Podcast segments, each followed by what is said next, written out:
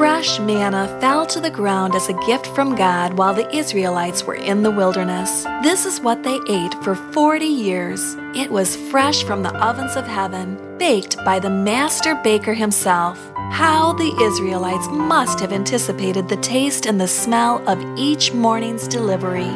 Just like the Israelites, you too can now experience the taste and smell of fresh manna. Today, you will be listening to Phil Mills, pastor of Lansing Seventh day Adventist Church. And now, here's Pastor Phil. Happy Sabbath, church. It's a joy to be in a church family this morning. What do you say? Jesus is coming soon. And if there is ever a time that we as a church must be about the business that God has called us to do, church, it's now we have a message to take to the world. We have a city that is needing the gospel. And what's interesting to me is that God is waiting for a people who will so show the love of God to the community that they are in that people are brought to a decision to accept the love and truth of God or not. That is what brings about the final demonstration and the final event. It's not some magical or important event that happens higher up. Church, the second coming of Christ begins here with us accepting the grace of Jesus into our lives and sharing that grace with others. I want Jesus to come soon. How about you? Well, our study today comes out of Exodus chapter 20 and verse 15. If you have your Bibles, would you turn there with me? We've been going through a series of sermons for a number of months now through the Ten Commandments, and we've made our way through the first four, and we saw how important it is. God wants nothing between us and Him. He is intimately passionate about a relationship between us and Him. We saw that He doesn't want anything else ahead of Him. He doesn't want anything desired over Him. He's carved out, created 24 hours every seven days that He has fashioned a palace in time just to spend time with his people. That's what we're doing today. We've been working through the last six. We saw that God cares about how we respect the authorities in our lives. He also cares about how we interact with those around us. Thou shalt not murder. And we saw that murder is more than just an action, it starts in the heart, and we need Jesus to change our hearts and our lives.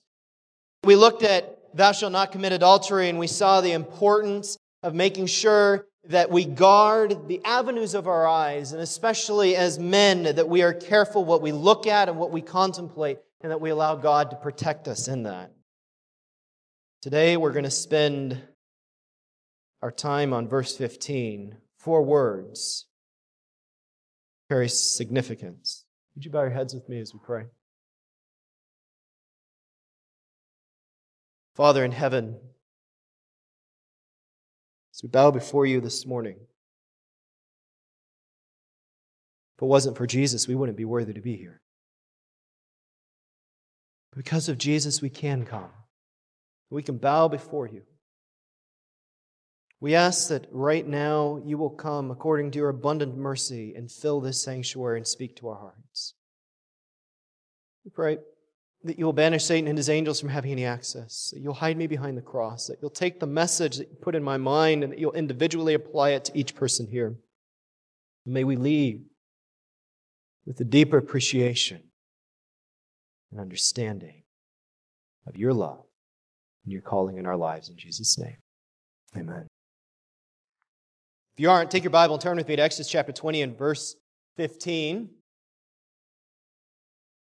If you're there, if you'd say amen. Notice what it says. Let's read it together aloud. It's pretty short. Reading together. You shall not steal. You shall not steal. Right there. Now, someone may say, Pastor, this is going to be a very simple and easy sermon because I have never stolen anything in my life. Or if I did, it was a long time ago and that was very far in the past. Well, church, that may be true. You may not have walked into a store and stolen anything. Now, there may be someone here that says, I have, Pastor, and by the grace of God, you can confess that sin and Jesus can not only forgive, but what can He do, church? He can cleanse us from how much of unrighteousness? all unrighteousness. So you may have stolen, and Jesus is in the business of restoring people. But what we've seen in these commandments is that we are too superficial if we stop with just the action. God is worried about what? My heart.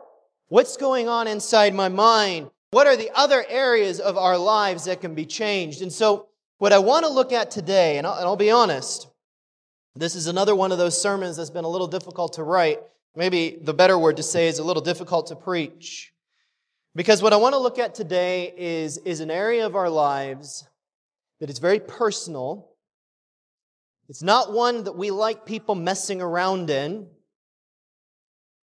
It's one that the Bible says where your treasure is, there your, your heart is. You know where I'm going. God cares about your heart. And He cares about what your heart is set on.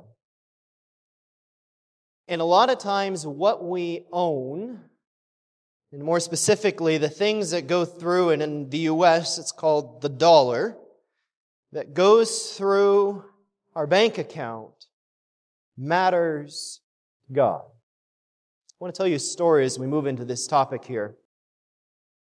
Then we'll move into several points, and then I think you'll start seeing it tie together. My grandparents, Amy and Elwood Sherrard, my grandma's actually still alive. She's 103. And she's probably watching on the live stream right now. Hi, Grandma. Good to see you. An amazing woman. She and my grandfather were missionaries in the Far Eastern Division for a number of years. My mom grew up in the Far Eastern Division as a missionary's kid. But early on, before they headed over as missionaries, they uh, got married as a young couple, and they were both convicted on the importance of giving faithful tithe and offering to God. And so they made a commitment, even though they were making very little, they were not making very much money as a young couple and newlyweds starting off. They made a commitment, we're going to put aside the 10%. Then they went farther than that and they said, let's make sure we also, we want to not just give God what he says that belongs to me, but we want to show our gratitude by giving another 5%. And so they did. And then they felt convicted, and this is not for everybody, but they felt convicted. And I want to share this story, not saying that this is what everyone should do, but what God can do when we make a commitment to sacrifice for Him. They said, let's, every year that God gives us in marriage, let's give one more percent to His work. Now, they were on missionary salaries for most of their career or their life. They were on missionary salaries. Missionaries, by the way, don't make very much money, in case you were wondering. They wondered how they could do it, but they said, well, we're going to give 1% more every year because we want to see God's work go forward and we want to be a part of every penny He's given us. We want to be able to give to the work so that Jesus has the funds to get and to hasten His coming. So every year they gave one more percent. And what they noticed is they were very, very frugal. My grandparents were very careful. In fact, I remember my mom was like this as well. They would even make sure that, and I'm not saying everyone should do this, but they would even make sure how much toothpaste you put on your toothbrush because that could save a few extra pennies that they could give to the Lord's work. My grandfather, maybe this is too much information, my grandfather would count how many squares of toilet paper. Because every penny saved on toilet paper was something they could give to the Lord's work. It's a whole different mindset than the way we live today. They were very careful. And it was amazing. My grandma would be careful how often she went to the hairdressers. In fact, she wouldn't go as often as some of the others because every penny she could save. And it wasn't that they lived where they were uncomfortable. It was amazing. My grandfather would tell how they, he would go and check the bank account and he knew how much had come in and he knew how much they needed to have go out. And somehow, even though those numbers didn't line up, they always had enough funds in the bank to pay what they needed. What do you say, church? God took care of them. Now, they didn't do it so that they would have more money. They did it because they wanted to be a part of hastening the work forward. The question they would ask is Is it possible to outgive God? And I can tell you, because God blessed them all the way up. They were married over 50 years. I don't remember the exact amount. And you can do the math, that's quite a bit of their income that they're now giving away. And they have never lacked for anything. And today, my grandmother is taken care of in my parents' home, and she doesn't need or lack anything. When my grandfather passed away, my mom was amazed at the letters that started coming in from the missionaries that he had been supporting. And she couldn't believe how much he was giving to move God's work forward. It's a different mindset than we have today. I want to start with this incredibly important principle. When God asks us to do something, it's not because He's being selfish, it's because He wants to give us blessings in return. Now, someone may say, Pastor, be careful. Let's not get into the prosperity gospel. I'm not talking about prosperity gospel. The blessings may not be a lot of money or a nice car, because frankly, that would hurt me, not bless me. Are you with me? But there are spiritual blessings that God is just waiting to pour out on His people. But we are so worried about making sure that we take care of ourselves that sometimes we get focused on this and we start thinking it's my problem instead of being whose problem? Take your Bibles and go with me to Matthew. I want you to see Christ brings this out.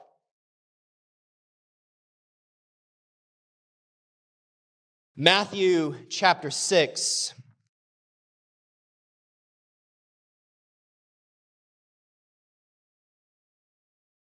Verse 25. You're there if you'd say amen. I hear some pages turning. I'll give you a little bit more time. This is right in the middle of the Sermon on the Mount contained in three chapters Matthew 5, 6, and 7, that powerful sermon Christ gives there as he's articulating the essence of the gospel. Matthew chapter 6. Therefore I say to you, do not, what's that next word there, church? Worry about what? Your life. And then in case you miss it, he says, what you will, what's that word there? Eat or what you will drink, nor about your body, what you will put on it. Is not life more than food and the body more than what, church? Look at the birds of the air. When was the last time you saw a bird checking his bank account and all concerned? Does God take care of the plants and animals around us? For they neither sow nor reap nor gather into the barns, yet your heavenly Father feeds them. Are you of not more value than they? And then, for those of us who feel short, he says, Which of you worrying can add one cubit to his stature? So why do you worry about your clothing? Verse 28. Continue following along. Consider the lilies of the field, how they grow. They neither toil nor spin. Yet I say to you that even Solomon in all his glory was not arrayed like one of these. Now, if God so clothes the grass of the field, which today is, and tomorrow is thrown into the oven, will he not much more, what's it say? Clothe you, O you of little faith. Does God care about you? I know that sounds like a rhetorical question, but just stop. We know the answer is yes or amen. But I want you to do an emotional check. Do you believe that God cares about you? Sometimes we worry about whether He really is interested or invested in our lives, but I want to tell you, Jesus says here, God will take care of us. Now, someone may say, okay, Pastor, that's great. And He does. But how do I know that He does? Well, God gives us a test about how we can know that God cares for us. Go with me to Malachi. That last book of the Old Testament. If you go to Matthew and you go back one book, that's honestly the easiest way to find it. We all know where Matthew, Mark, Luke, and John is. So if you land in Matthew and you just go back through the little division that says New Testament and back into Malachi, we're going to Malachi chapter 3.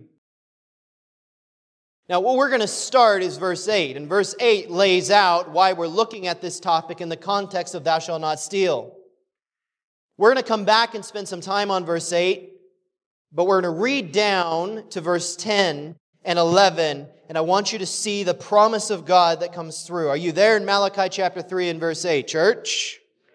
Now, notice what it says. We'll come back to verse 8. I'm going to read it now, but we'll come back and spend some time on it later. Will a man rob God? Yet, Yet you, have, have robbed me. But you say, In what way have we robbed you? What does the Bible say? In what? Tithes and offerings. Verse 9, You are cursed with a curse, for you've robbed me, even this whole nation. Now, verse 10, Bring all the tithe into the storehouse that there may be food where? In my house. And try me now in this, says the Lord of hosts. If I will not, read it with me aloud, open for you the windows, reading together, of heaven and pour out for you such a blessing that there will not be room enough to receive it. Do you want God's blessings poured out in your life? I know I do. And I know you do too. And the promise is that if we will put all of our needs into the hands of God and we say, God, I give you this and I will return to you what is not only yours, but I will also return to you my thanksgiving offerings as well and my praise offerings. God says, I will pour out on you a blessing like you have never received before. Now, some people have taken this and they've said, okay, so if I give all my money, then God's going to give me a nice house and a nice property and a nice place and a nice job and all of those things. And church, that's not what the Bible is talking about here. Now, He might. But the promise is that the blessings of God will be poured out in your life. And the greatest blessing God can give is the outpouring of His Spirit into the Christian's life. We need the Holy Spirit. If we're going to take this work that God has given us and take the gospel to this city and get out of this mess of a world, we need the Holy Spirit to get there. And the only way that'll happen is when people give everything. Why does God care about the tithe?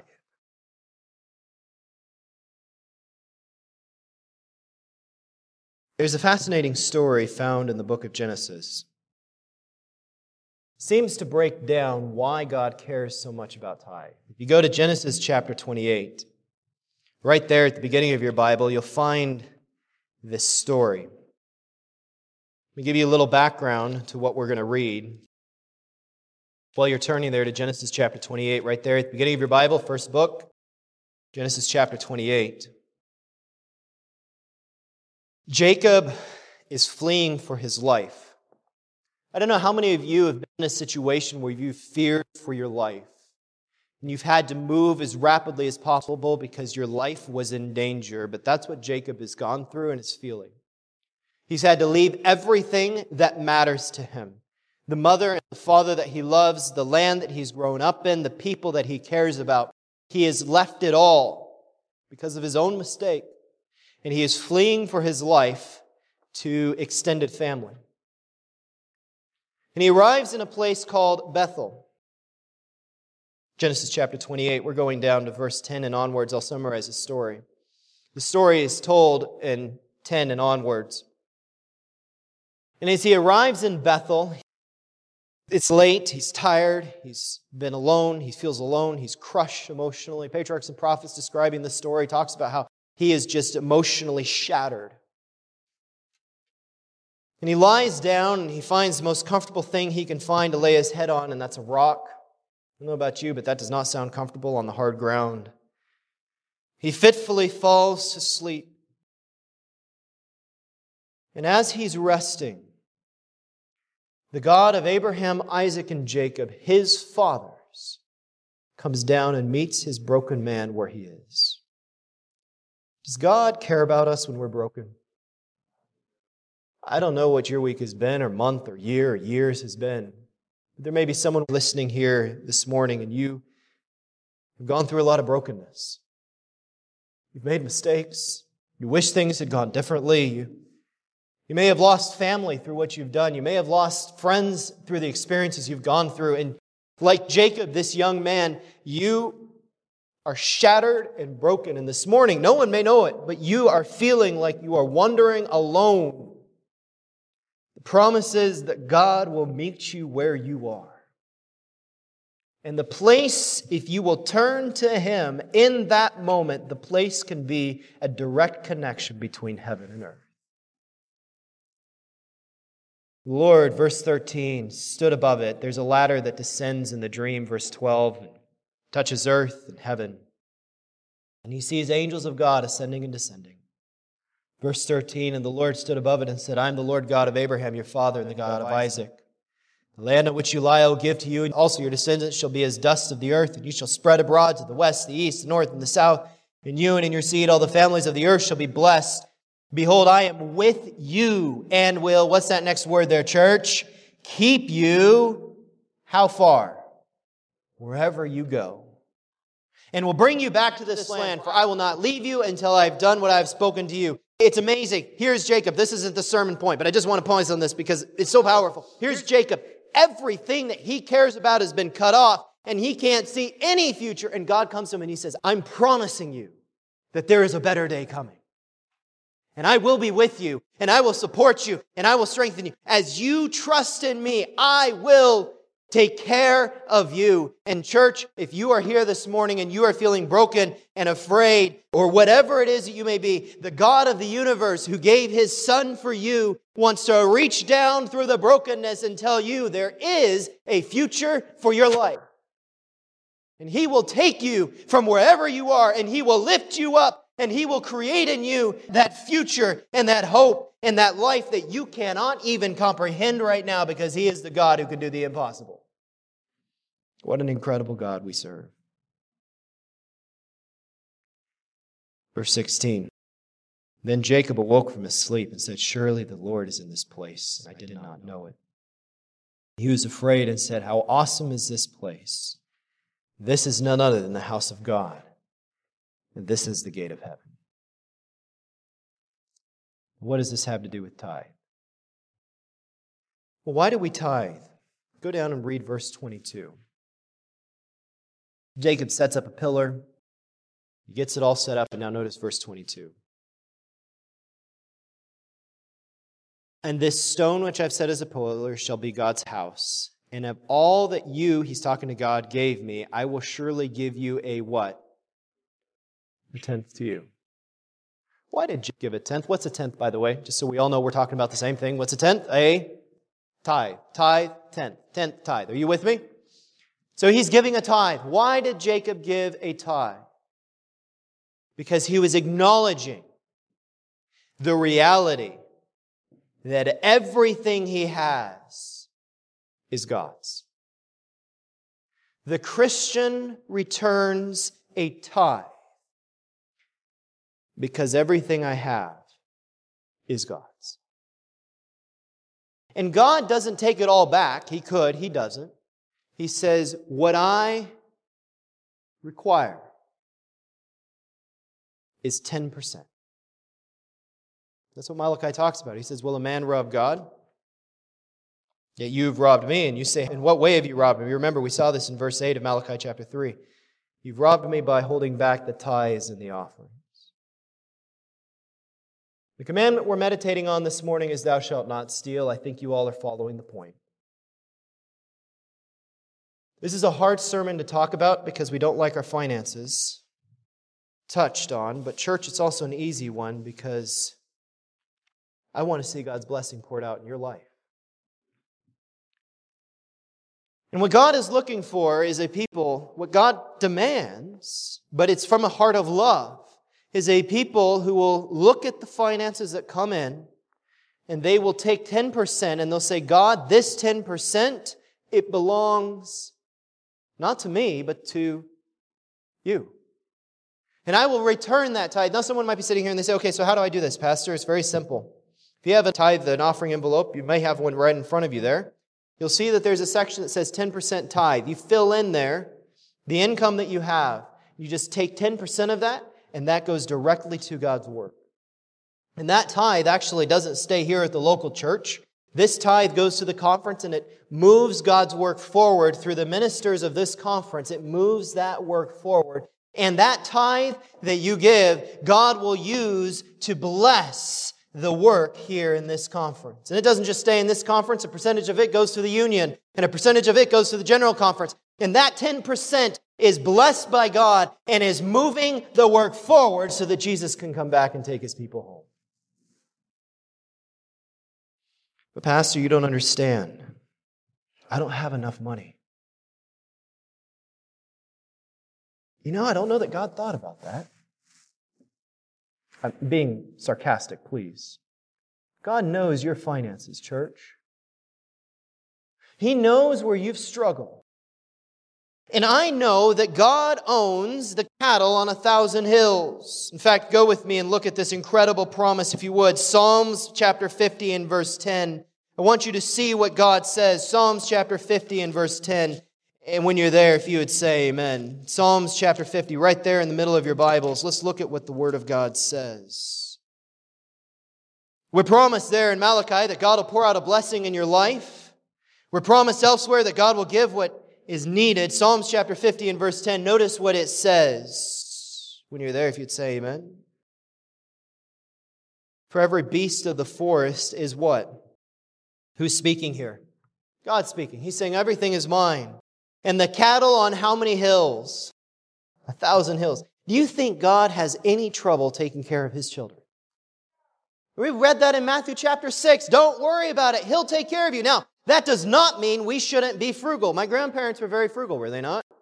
They were very careful. It doesn't mean we shouldn't do our part, but part of doing our part is saying, God, this 10%, this belongs to you, and I will give it to you, and I will trust you to take care of every need that I have. Now notice it's not every want that I have, it's every what, church? Need. God will take care of you. Whatever you may be facing, whatever difficulty you may be in, as you take the tithe and you give it to God and you say, Lord, I'm not going to hold back, I'm going to give it all, then you will. Now, someone else may say, okay, Pastor, that's interesting, but how much do I have to give in tithe? Do I give from my net or from my gross? Well, church, everything that comes in to my bank account directly from my employer, the gross is what I give 10% on. You can look in Leviticus. There's several different passages you can look at in Leviticus. You look in Deuteronomy as well, you'll see that very clearly it was the gross of the income that the individual was to pay their tithe. It's very simple. As the money comes in, you say, Well, I don't own this. This is God's. 10% goes right over to Him. Now, what about offering? Where does offering fit in? Because Malachi talks about not just tithes, but also offering. Where does the offering fit in? Well, the offering is the gratitude for how God has blessed you. Has Jesus blessed you? That's where we start saying, I'm going to start investing more of my heart into Jesus and his work. We start taking the offering and we give more. That's anything above 10%. That's the offering. And that can go towards all types of different ministries. You have our budget offering that keeps this church running. You have the evangelism that it can be a line item. The school is a line item. These are things that out of gratitude we give back to God and we watch what He does as He moves this forward. Church, everything we have is God's. I want to touch on one thing as we close. Someone may say, okay, Pastor, we got the point. I just need to pay, and then I'm good. Remember, we started with the question what does God care about? What we have or what's going on where? It's not just the money God's after, He's after you. And it's not just money that we give to the work so that others do the work. I came across a very powerful quote from Spirit of Prophecy where she articulates that we don't just have a tithe of our finances but God also wants a tithe of our time to do work for Him. Listen to this. But how few of us regard the salvation of sinners in the light in which it is viewed by the heavenly universe. As a plan devised from eternity in the mind of God, how few of us are working with the Redeemer in the solemn closing work. There is scarcely, now notice these next two words, there is scarcely a tithe of the compassion that there should be for the souls of those who are unsaved. There are so many to be warned, and yet how few sympathize with God sufficiently to do anything or to be anything that can save souls for Christ. God wants not just your money, but don't think that if you give your money, then you can let other people do the work. No, God wants to pour out a blessing in you. He not only wants this, but He wants your heart invested in the work of saving souls. Church, Jesus wants you to work with Him to save souls for Him. What do you say? It's time for the appeal. You may be sitting here today and maybe you've never heard anything on tithe. Maybe you have heard a message before on tithe. you've started drifting a little bit in tithe. I remember there was a period in my life where I was in quite a bit of transition, and not intentionally, but I got behind on tithe. And I heard a sermon on tithe, and I realized, wow, I don't know that my tithe I'm up to date on. And I went home and I realized that I was about four months behind on tithe. And when you get behind, it can be pretty hard to catch up. So the first thing I did is I got down on my knees and I said, Lord, please forgive me for stealing from you. Because I don't own that money, it's His. And you know what? Jesus forgave me. What do you say? And then I said, Lord, help me put together a plan to catch up on my tithe. And He did. And He guided me out, and I put together a couple month payment plan to get caught up so that I would be up to date as quickly as possible because I didn't have the funds to pay it all right away. I would have if I could have. And God helped me to get caught up, and He blessed me for doing it. And I actually was able to get ahead and pay it off more quickly than I thought I could. And God good. So you may be sitting here and you may have realizing, wow, I'm behind. I haven't been paying a full tithe. I've only been paying a little bit. Or God is gracious, He will forgive. But now He calls all men to repentance. And today's the day to make it right. So every head bowed, every eye closed. Holy Spirit speaking to your heart. He's calling for your tithes and He's calling for your offering. He's calling for your heart. He's calling for your time. He's calling for mine. Will you let the Lord have what's His? Will you trust Him with the difficulties you're facing in your financial life? Will you allow Him to pour out His blessings in response to your faithfulness?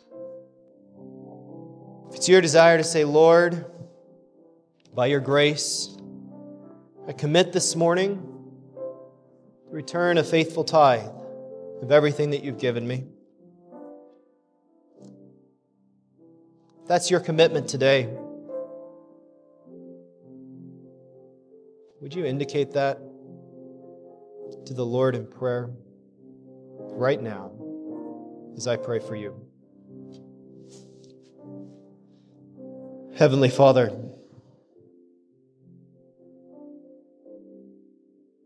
we don't want to steal from you anymore. We want to have your blessings in our lives. Oh, I pray that you will forgive us for when we have. You remove from our lives sin and its hold. The fear that some may have this morning, I ask that you will speak peace. In the next few moments, Father, there are going to be people here who are going to be making commitments in the area of tithe. And I ask that you will move upon them and that you'll speak to each heart here and that those commitments may be sealed by your Spirit. You can make those commitments now in your mind.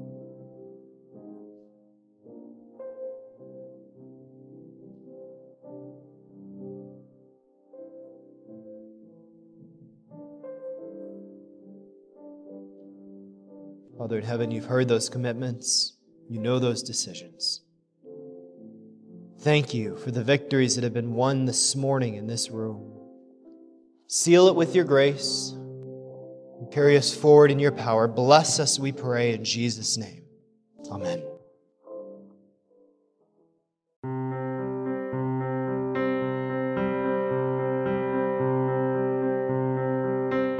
Have been listening to Phil Mills, pastor of Lansing Seventh day Adventist Church.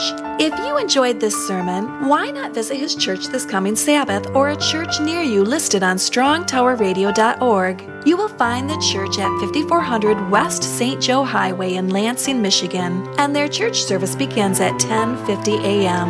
Access their website at lansingadventist.org. This program has been a Strong Tower Radio production.